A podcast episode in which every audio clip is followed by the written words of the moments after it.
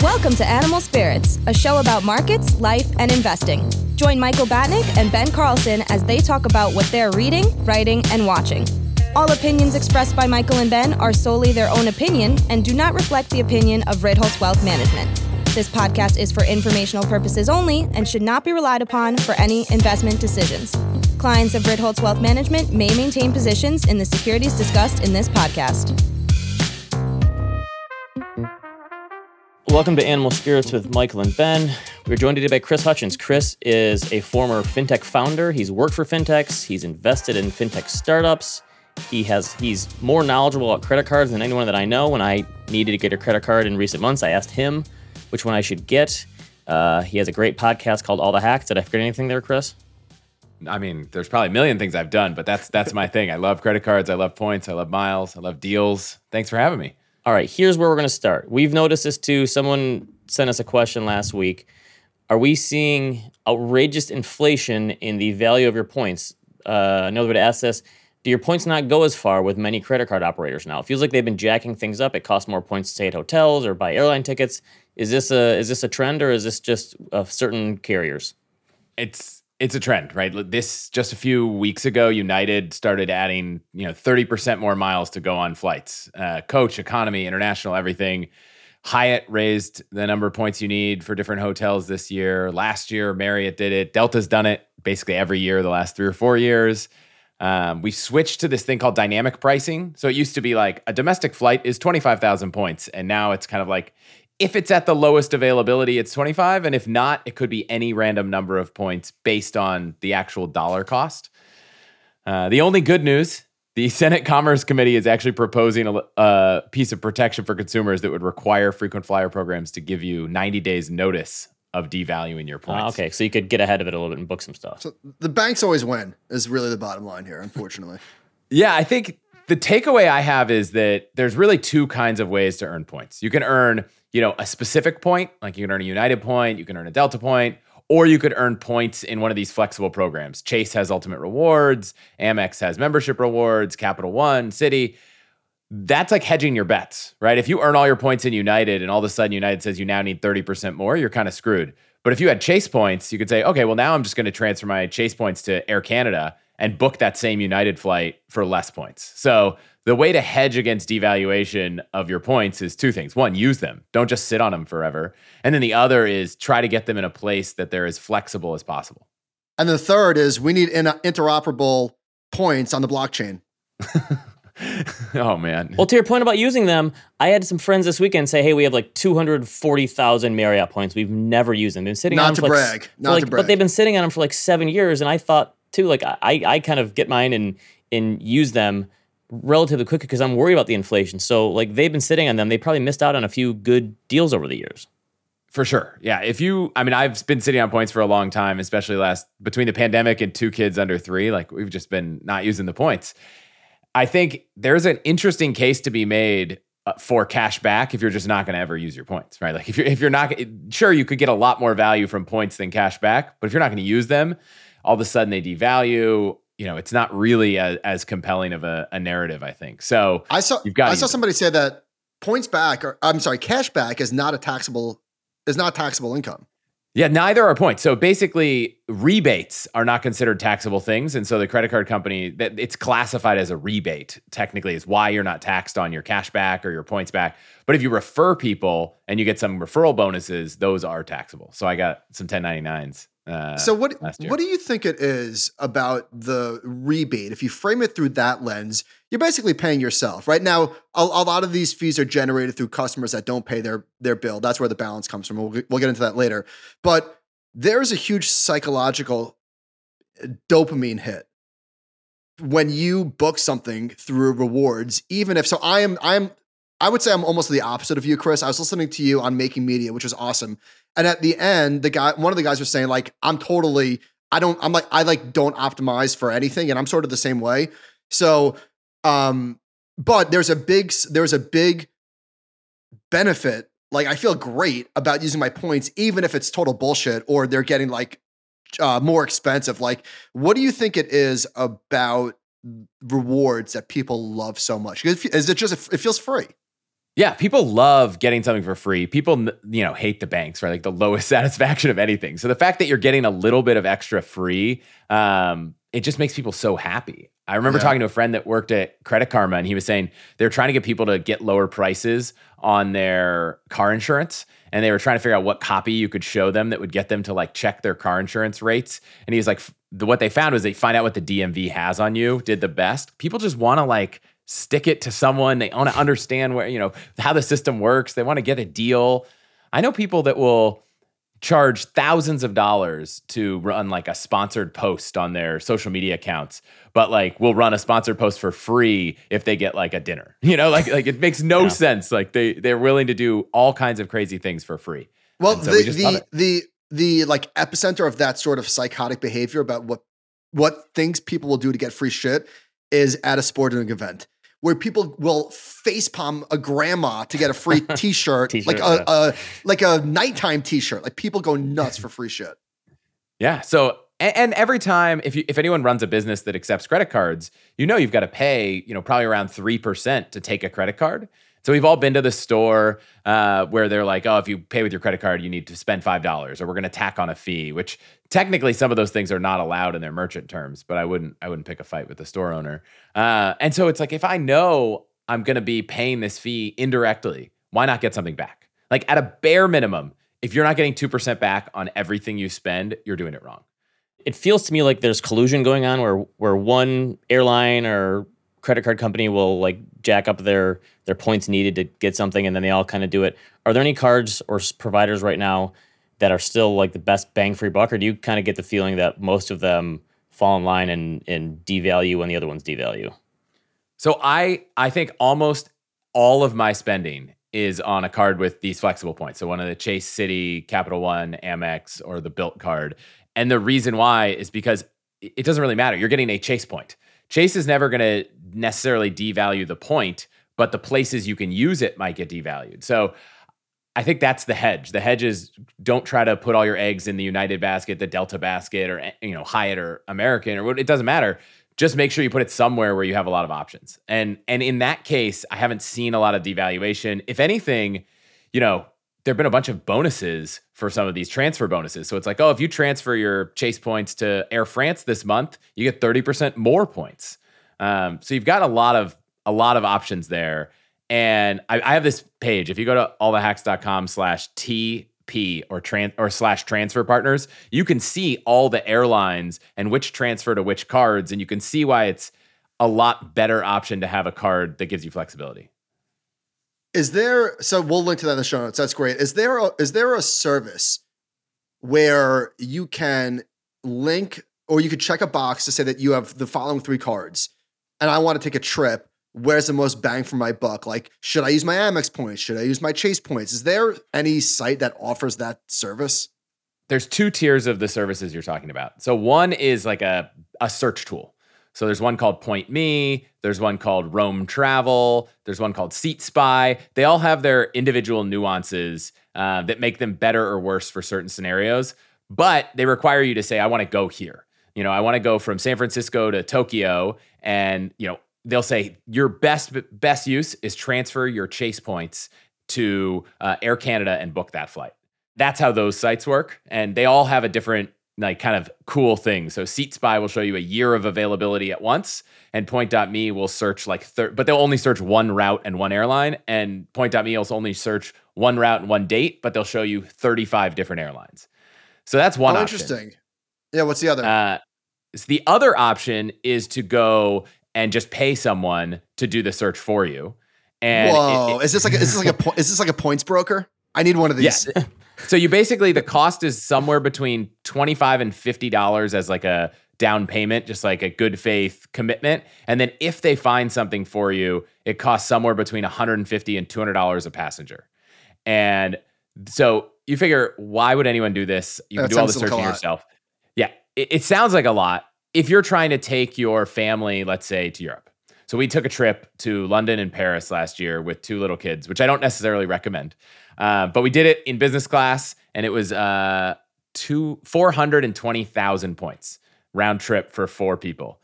those tickets, had I used 420,000 chase points to just like give myself cash back or something, maybe I'd get four grand. If I booked in the travel portal, maybe I'd get six grand towards flights. But four business class tickets in December were something like seven grand each. So it was like $28,000 worth of flights. Now, if I was someone who wanted to do that anyways, I'd be better off paying someone $800 to set that all up for me because I'm going to, the delta between those two things is over $20,000. So I'd say if you have a lot of points and your alternative is redeeming them, why not spend the 25 or $50 to see sure. if there's an option? And if there is, you're going to save a lot more in the long run. Um, so that's, that's the other option. You mentioned transferring your chase points to an airline. So when I use my chase points, whether it's the reserve or the preferred, I go in through Chase and I go to like uh, redeem and I go to the flight through there. Is, is that what you're yep. talking about, or is, that, is there no, no, no. is there something else that I that I'm so not this aware is of? this is like the the meta hack is Chase Amex. They all have these travel portals. And if you book through the travel portal, you get some value. So in Chase, if you have a Chase reserve, you get one and a half cents per point. We want to talk about that too after this. So keep going. Yeah. So the travel portals are like the easiest way to use your chase points. You always get one and a half cents with a reserve. You get 1.25 cents with a preferred. And you can book most flights. The back end is powered by this company, CX Loyalty, but it used to be powered by Expedia. In general, you're getting the same prices you're going to get if you search online for flights. The interesting thing is there are some sweet spots where if you just take those points and you say, let's move them over to British Airways, let's move them over to Air France and book directly with their mileage program, you can get crazy deals that are much, much better. Often, if you're booking last minute or you're booking in a premium cabin or you're booking like kind of some obscure routes that sometimes are just really really expensive like my uh, my in-laws live in a ski resort and sometimes it's really expensive to pay with dollars and it can be pretty cheap with miles that kind of stuff the value you can get there on a cent per point basis can range from terrible like the same one one and a half cents you'd get anywhere else all the way up to 10, 14 cents per point. Those are extreme examples. Uh, but I'd say on average, most of the redemptions I'm doing are in that like two to four cents per point range. So if How you got do you a card, do, do, you, do you go through Chase or do you go to the airline yeah. and then? So you go to Chase's website and you say transfer points, and it'll say which airline do you want to transfer it to. You put in your Air France number and you transfer there. So when That's we did it, when we did it, we booked, we transferred Capital One points to Turkish Air. I'm not flying Turkish Air. We used Turkish Air to book a United flight from London back to San Francisco, but it was 45,000 points, which in the portal would have gotten you like 600 bucks, 700 bucks. But it was an international business class flight from London to San Francisco and like we all know that you can't get that for 600 bucks. So that's that's the way to do it. And you can either learn how to do it, you can go play with these tools, you can go to United's website, just pretend you have United miles, and if it's a good deal, then go transfer your Chase points to United. Does your does your wife get excited by this, or is she like just leave me alone, dork? The searching, no. But when we like hop on a plane and we have four business class seats, and she knows we didn't pay for it, and like we go stay at the St. Regis in Bora Bora, and she knows that we didn't pay for it, like she's pretty stoked. So she's like, "Yeah, take your time and go do all the searching." But if I was like, "You have to search," she'd say, "Just let me pay someone two hundred dollars. I don't want to deal with this." Do you think that it still makes sense to book through though the Chase or Amex or whoever. Does that still make sense beyond getting the points? Because we've a lot of people have asked us like, I feel like I used to get a better deal going through them, and now it feels like you just pay the same price, but you can use your points. Is there is there any benefit to still doing that? I would say the exact opposite is probably true. Um, we went on this trip a couple weeks ago with a bunch of guys, and we were going down to Cabo and everyone booked a different way on the exact same flight. We show up at the airport. The flight's like three hours late and they're like, our plane's not here. We're going to send a plane up from LA. We're like, this isn't going to go well. And we looked online, and United had the same flight for the exact same price we all paid for it. So we're like, everybody cancel your Alaska flight. We'll walk over to the other terminal. I booked two one ways on Alaska. So I just called Alaska, said, hey, your flight's delayed, and they canceled it, refunded. One guy booked in the Amex portal and he booked a round trip flight. And they're like, well, one, we can't cancel one leg because it's round trip. And two, we can't really do it because it's Alaska's fault. So you got to call Alaska. And he was on the phone for like up until the door closed. He was trying to negotiate with Amex to get his flight canceled. And so, in general, if you want to book anything, flight, hotel, you got to book it direct unless the deal is so much better. And the only reason the deal would be better is, you know, Capital One gives you a $300 travel credit with the Venture X if you could book a flight on their portal and the flight's free because you have $300 of credit, great, that's awesome. but it, I would never book in any of those portals if I'm just paying dollars. Because so this is really important because I always book through the portal. Now, when I'm paying, when I'm using points, I always book through the portal. Are you saying like don't even do that? Are you saying to transfer your points and then book it through the flight directly, or not? I'm or saying, am look, I mishearing you? Transferring your points is is definitely uh, like a level two thing that's going to take work and time, and you might not want to play that game. So if you're able to use your points, get one and a half cents, book in the portal. That's not the end of the world. But if you've used up all your points and you're just like, I need to buy a flight to New, you know, to Miami, definitely don't just randomly book in right. the portal. There are a lot of people out there that book their flights on Amex Travel just because they think it's like a better place to book flights. Actually, while we're on this, what a bad move? What do you think about using sites like Expedia versus going directly to the airline? Is there anything that we should know about that aspect of it? I love Google Flights. They have like the best search, and you can search I don't for multiple airports. Google Flight. Uh, it's it's you don't use Google you Flight? Can, That's what I use too. No. I, I used to be a kayak guy, but now I'm all Google Flights. So let's say you live in New York. You go to Google Flights. You type in, you know, LGA, comma JFK, comma EWR, and then you can leave the destination empty, and you can say like July 15th to 20th. Search, and it'll just show you a map of the whole world. You could filter the world and say, I only want nonstop flights, and I want it to be less than 600 bucks. What? Now, so once you found that, book with the airline. I'm never booking anywhere except with the airline because when something goes wrong, you've got to go deal with whoever you booked with. And I'd much rather deal with the airline. And most of the times time. it gives you the option like book through this airlines.com or whatever, or straight through Delta. And yeah, you can just yep. click from Google right through Delta. This is this is I'm learning a lot, Chris, already. Thank you. I wish I I wish we did this a couple weeks ago. My wife and I are going away next month. We haven't been away since before Logan was born. Actually, that's not true, but it's been a few years. Uh, and so I just start randomly entering destinations in the Caribbean. Like, up, oh, no direct flights there. Up, oh, nope, this doesn't work either. Had I known what you just said, I could have just done JFK LaGuardia this day. I don't care where I go. I'll go anywhere. But it, anyway, great, great tip. Yeah, flights flightconnections.com or flightsfrom.com or two other sites. They don't let you search for prices, but you can put an airport and it'll just say, here are all the nonstop flights. If you're just like, where can I fly from JFK nonstop? you know, you if you're just curious, just brainstorming, you could do that. Google Flights will do it more from a pricing standpoint. Yeah, I, I don't search for flights anywhere except for Google Flights, or if I'm trying to use my points, I'll go to airlines websites because Google Flights just shows the dollar amounts. Ben, why have you never told me about this? I feel like I you, figured, you, are you're, on, you're in the know. Who doesn't know about Google Flights? Really, you didn't know this? All right. Never, but is it yeah, is no. it also better to go? I've, I've heard too that it's better for most hotels if you're not using points to just book directly through the hotel as well, right? That yeah. yeah. so here's the hack. a better deal. Here's the hack. One, book directly with the hotel. Email the hotel, assuming it's not like you know just a, a one night where it doesn't matter at like a small like you know cheap hotel.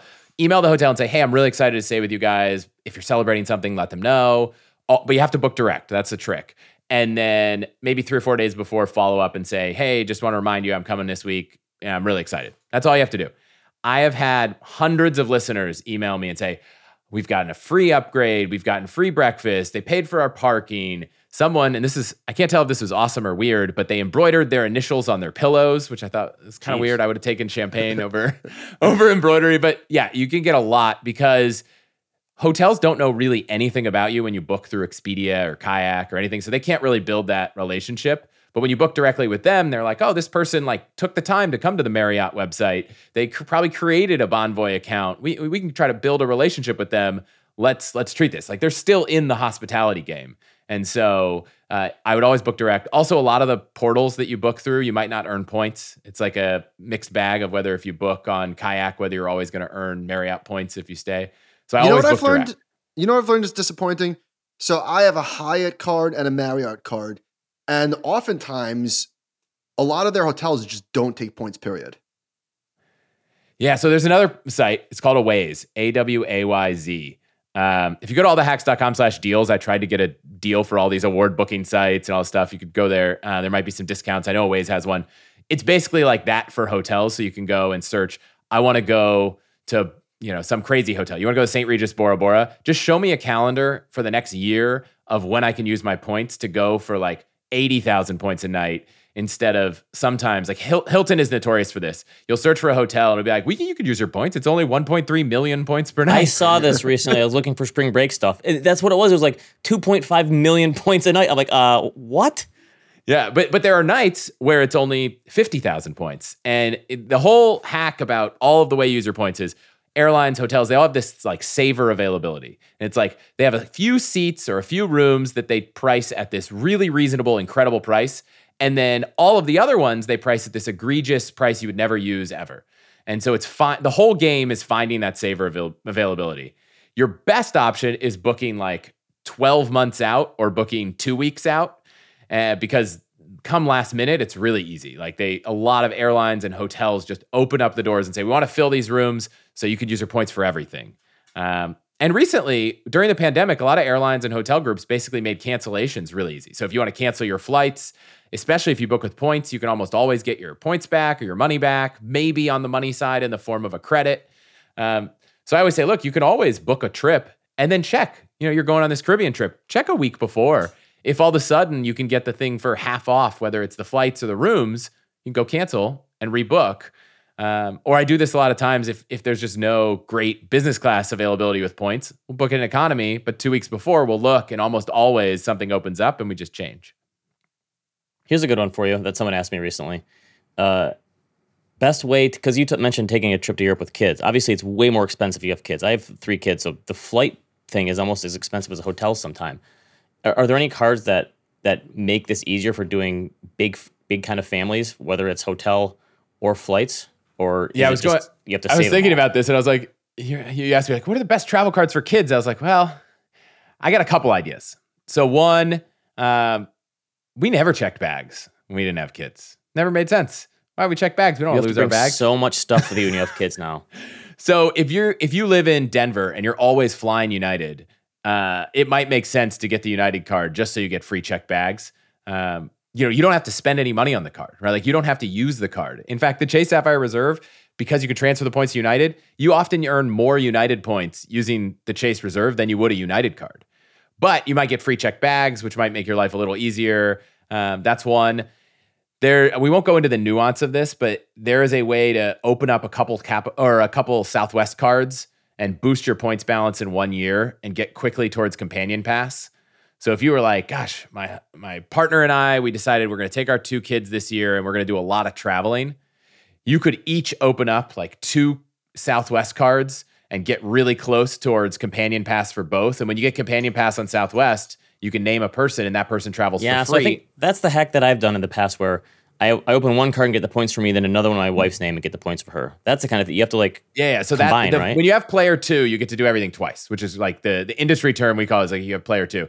And sometimes you're you have a consenting player too that's excited, and sometimes you're just like, give me your social, and well, my when the card shows is, up, let me know. How often can you do this though? Where how often do the credit cards like if you do it every 24 months is it a, at a certain point where you can't get the bonus signups anymore are they pretty good about letting you have it if it's a totally different card if it's a totally different card, it doesn't matter. Like the, all the rules are on a per card basis. So I was at dinner with someone the other night, and I was like, he's got like 37 credit cards, and he's like, I just can't get any more because I've actually gotten all of the bonuses. Like there right. just aren't anymore. I've had every card. But unless you're the kind of person that is carrying around a briefcase of your credit cards and you have, you know, 20, 30 cards, there are always new cards and new bonuses. And the interesting thing about bonuses is it kind of blows the whole way you spend money and, and earn points out of the water. So you take the Capital One Venture X, you spend four thousand dollars, I think, in three months, and you get seventy five thousand points. So and you get points for that four thousand also. So you're going to earn like eighty three thousand points, seventy five thousand plus two x points on the four thousand. On four thousand dollars spent, you're getting twenty one about twenty one points per dollar. So like even like a Chase Sapphire Reserve, three x on travel and dining, it does nothing to compare to the kind of points you earn from these sign up bonuses. So if you want to ask points people like where are you getting all these points? You know, you could spend four thousand dollars and get seventy five thousand points, or you could spend you know thirty seven thousand dollars and get seventy five thousand points. And so, and there's not really a cap. Like every every issuer has some rules. Like I think Capital One, you can't open a new card you know more than every 30 days or something and chase won't approve you if you've had five new cards in the last two years but you know, there, if you wanted to get really aggressive about it, we have listeners who've written in and said, Hey, I, have never really played this game. I've opened up five or six cards, and in the first year, I've got half a million points. So it's possible. I've never done this before because we've only taken one trip, eh, one or two trips with the kids. Instead of checking bags, I had an idea to just like send the luggage ahead of time directly to the hotel for 100, 200 bucks and save yourself all that hassle. It's not a bad option. I, I think it's going to cost more, but sometimes it just feels like, like we, we've we've gotten to the point where we're just enough able to pack lightly that we don't need one of those carts through the airport. Uh, but if I was in like cart territory or if I had, you know, more kids, I just don't, I don't, I think it would be something I would consider. In Japan, if anyone listening is going to Japan, you can actually have this very sophisticated system to pick up and deliver luggage between hotels anywhere in the country. I can't remember the exact name for the system. So instead of eh, like taking the train, because in Japan you're probably taking the train, instead of trying to lug all your family luggage on the train, you could pack like an overnight bag. They'll pick up your bags and it'll show up the next day, and then your whole train experience to get somewhere is really easy. So, you know, I, I would definitely in other countries it might even be easier, but gosh, I mean, eh, shipping your bags if you're going to go to like Europe. It's gonna be insane. Yeah, forget about uh, it. Hey, to do that. Hey, but, Chris. So, so you have a podcast called All the Hacks and you might you I might be I might be you might be converting me. A lot of uh, a lot of hacks on on today's show has definitely piqued my interest. What what else do you talk about? What else are passion areas of yours aside from credit card rewards?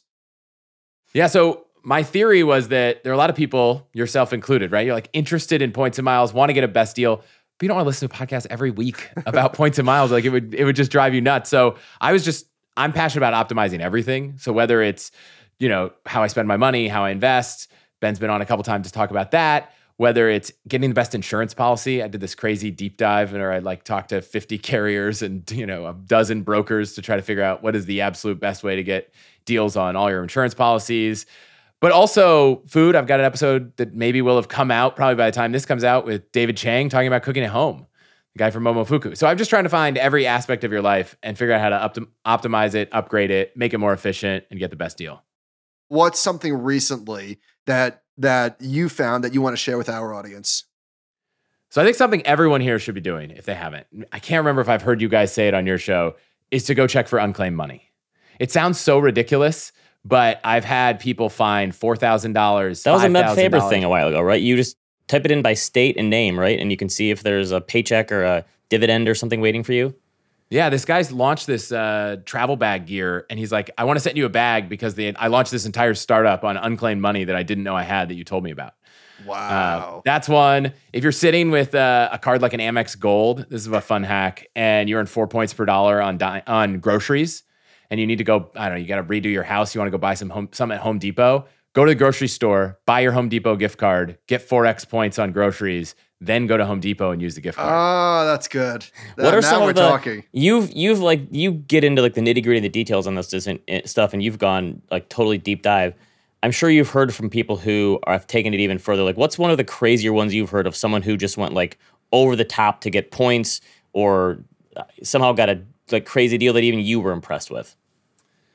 There used to be these amazing stories of people still do this with like the Mint, the U.S. Mint they or they buy the quarters for, or whatever, or the nickels. They sign or, up for the, like the waiting list for these new coins, and the U.S. Mint will will sell them, and then they'll go like res- the reselling stuff is the stuff I just haven't taken the time to get into. It's like finding things that are purchasable on a credit card that are going to be worth more because of limited supply or arbitrage. Um, are you talking about guy, Bitcoin? no Bitcoin. I don't. I don't think you can buy Bitcoin with uh with, with credit card at least without paying fees.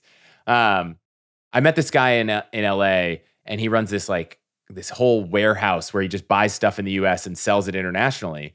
But he can't buy enough of it because he's looking to get like, you know, AirPods and they're on sale at Costco. So he puts out like to a WhatsApp group. He's like, if anyone wants to buy AirPods at Costco and mail them to me, I'll pay you you know, like 5% extra to cover, you know, the credit card processing fees. So all these people are doing this and Costco is trying to chase down the different warehouses he has set up so that, you know, he, he, people aren't, they don't allow people to ship to him.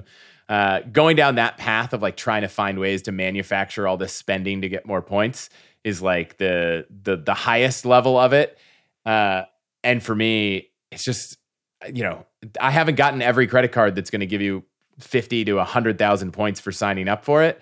So why am I why am I playing on the edges there? I'm not going to try to run a wholesale, you know, like drop shipping company in my backyard. For a while there, the the millennial card of choice was the Chase Sapphire Reserve, and that that was like a big. I remember that that came out. That was like a really big deal, and yes. you'd bring it somewhere, and people would like hit it against the table because it was hard and it was metal or whatever, and like that was like the millennial status symbol almost for a while, if there was such a thing. Has that card come back down to earth a little bit, and there have there been other ones that have surpassed it, or is that still like the gold standard? They raised the annual fee on it. Uh, they did two things that I think took a knock to the Chase Reserve. They raised the annual fee, and then they added 3x on dining to the preferred. So if you have the preferred with a $95 annual fee, you get 3x on dining and 2x on travel. And then you bump up to the reserve, you pay 550 a year and you get 3x on travel. So you get extra point per dollar on travel. I think they kind of took away a little bit of the edge on the card. Like it's just not as good as it used to be. It's still great, and that annual fee is offset by a three hundred dollar credit. That's like almost basically you know impossible not to use. It's like spend right. three hundred dollars and you get it back. Um, so that's great. The chat, I think the the combo there, like the the best chase combo. If you've got that card and you're like, how do I level up my game? Add the Chase Freedom Unlimited, which is one and a half chase points on everything. Now it's marketed as a cashback card, but the like secret trick with all of these issuers is if you have one card that earns points and you pair it with a cashback card from the same issuer, you can convert that cash back to points. So the Ch- Chase Freedom, the Freedom Unlimited earns one and a half percent cash back, but you can transfer that to Chase points. And Michael, like you said, you book in the portal, you get one and a half cents per point. It makes that Freedom Unlimited a 2.25 percent card.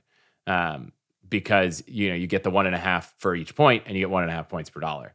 Chris, are you are you are are you do, do your friends bother you all the time about this? yeah, I mean, I, I would say the reason I started the podcast was that at dinner every time someone's like, "Tell me about this latest cool deal you found. Tell me about how to optimize this." And then during the pandemic, I was like, "Gosh, I'm never getting to tell these people these things." And they're like, "Well, I still want to know." And I was like, "What if I just start a podcast? I just start talking about it to everyone." And it just took off like like beyond, you know, it's my full time job now. Like I worked at Wealthfront for three years, and now I I didn't have time to do both. Um, and so yes, I get constant questions uh, from everyone. And they're sometimes they're snarky where it's like, how much would you hate me if I asked you three credit card questions? Right. uh, but at the end of the day, I think for the same reason you guys probably have run your podcast, like I just love helping people live more optimal lives in different ways. So I love those questions. You can email them, you can at reply me, you can send it in. We do mailbag episodes on all the hacks. Happy to answer those things. So that, I would say the Chase Reserve is still a great card. I did this analysis the other day. So I built this kind of weird model where it was like, let's take the average spending of an American household that I think earns over a hundred grand and from the Bureau of Labor Statistics, and let's apply that to every single credit card's earning power and figure out what the best two card combo is. So if you could have two cards, you want the most points per dollar. Obviously, it's very unique to you. If you spend all your money on flights, the answer is not going to be the same. And funny enough, the two card combo had no Chase Sapphire Reserve in it. Uh, it was the Amex Gold and the Capital One Venture X. And fu- those are the two cards I carry in my wallet. Um, Venture X is 2X on everything. So, like, no thinking about anything, just get 2X. You don't have to worry. And then the gold is 4X on dining and 4X on groceries. I think that combo is really awesome. Uh, it, it yielded, compared to other cards, uh, I think the average return was 2.49 points per dollar for the average American household spending. So you're beating the 2% cash back with those two cards. And funny enough, I was like, well, what happens if you dial it up and you go to 10 cards? Like you, if you want to go down the rabbit hole like me, it doesn't really do that much more. It's like it takes you from 2.49 points per dollar to 2.82 points per dollar. So I think, you know, if someone was saying what's the magic sweet spot, depending on your spend, of course, like two cards gets you a lot more than one. And then it just really diminishing returns after that. If you pay rent, the Bilt card's a no-brainer because it's the only card that lets you earn points on rent. Uh, if you if you're listening to this and you're like, I'm doing it wait, all wait, wrong. Which card, which card? Which card is that? The Bilt card. Our producer Duncan has talked about that. So, what are the? Are there any fees or anything on that who one is, or not? Who, who, who, issues that? I'm not familiar with that one. So it's issued by Wells Fargo on the back end, but the card is a new startup called Bilt they've built one of the most impressive transfer partner networks. Like they have American, United, Hyatt, really great ways to. And you could pay rent. You could pay up to ten thousand dollars a month in rent and earn one point per dollar. Now, the card's not going to get you a sign up bonus. So, you know, you open one, open a Venture X, you get 75,000 points. Open this card, you get nothing. But if you're paying rent, if you have 100 grand of rent a year, you know, you're earning 100,000 points every year that otherwise would have cost you nothing. Um, so that is, I think, for anyone who pays rent, it's it's a no brainer. You should definitely consider this card. Um, if you're listening to this, you're like, ah, I'm not doing this right. Um, what what am I missing here? Don't just go out and cancel all your cards. Here's the strategy for I realize my card isn't optimal. So one, call the issuer. If it has an annual fee, you can often call the issuer, call Amex, call Chase, and say, hey, like this card's pretty expensive. And sometimes they'll say, oh, we'll waive the annual fee for a year. Or they'll say, oh, we'll spend $5,000 and we'll give you 50,000 points. So that's option one. Option two, downgrade it. If you're like, oh, I don't know if I actually need the Chase Reserve, well, you could downgrade it to the Freedom Unlimited or you can downgrade it to the Freedom Flex. You know, a lot of the, if you had United card, you can downgrade it to the free United card. So you don't lose the history on your credit report, but you still, you know, you still get the card, but you don't have to pay the annual fee. Worst case, you can transfer, you can cancel the card. I always say like wait after a year to cancel a card. You don't want the issuers to think you're the person who's like, I'm opening up, get a bonus, cancel it right away. So I always wait, cancel it in month 13, and they'll usually refund your annual fee, that second year's annual fee. And a lot of the issuers will let you move your credit around. So if you have two cards with a $30,000 limit and you want to cancel one, you could move 29 of the 30,000 to the other card and cancel it um, if you need it, uh, if you want to keep extra credit going. So, and then use all your rewards because some some cards they're gone if you cancel it. so obviously do that. Chris, where do we send people to your podcast? How do they find you? Allthehacks.com. I mean, you're listening to a podcast. Search all the hacks uh, wherever wherever you're listening right now. Uh, if you want to support the show, you can go to allthehacks.com slash cards, and we have links to all the cards. That- and you made Michael's day by teaching him about Google Flights today. Yeah, I want to hear how this goes. I want to hear. I'm, I'm going to keep listening for an update on. Oh, I booked my next trip and I did this thing. My points went further. It was so much easier. Well, Chris, this is awesome. Thank you so much for coming on. We appreciate the time. Yeah, thanks for having me.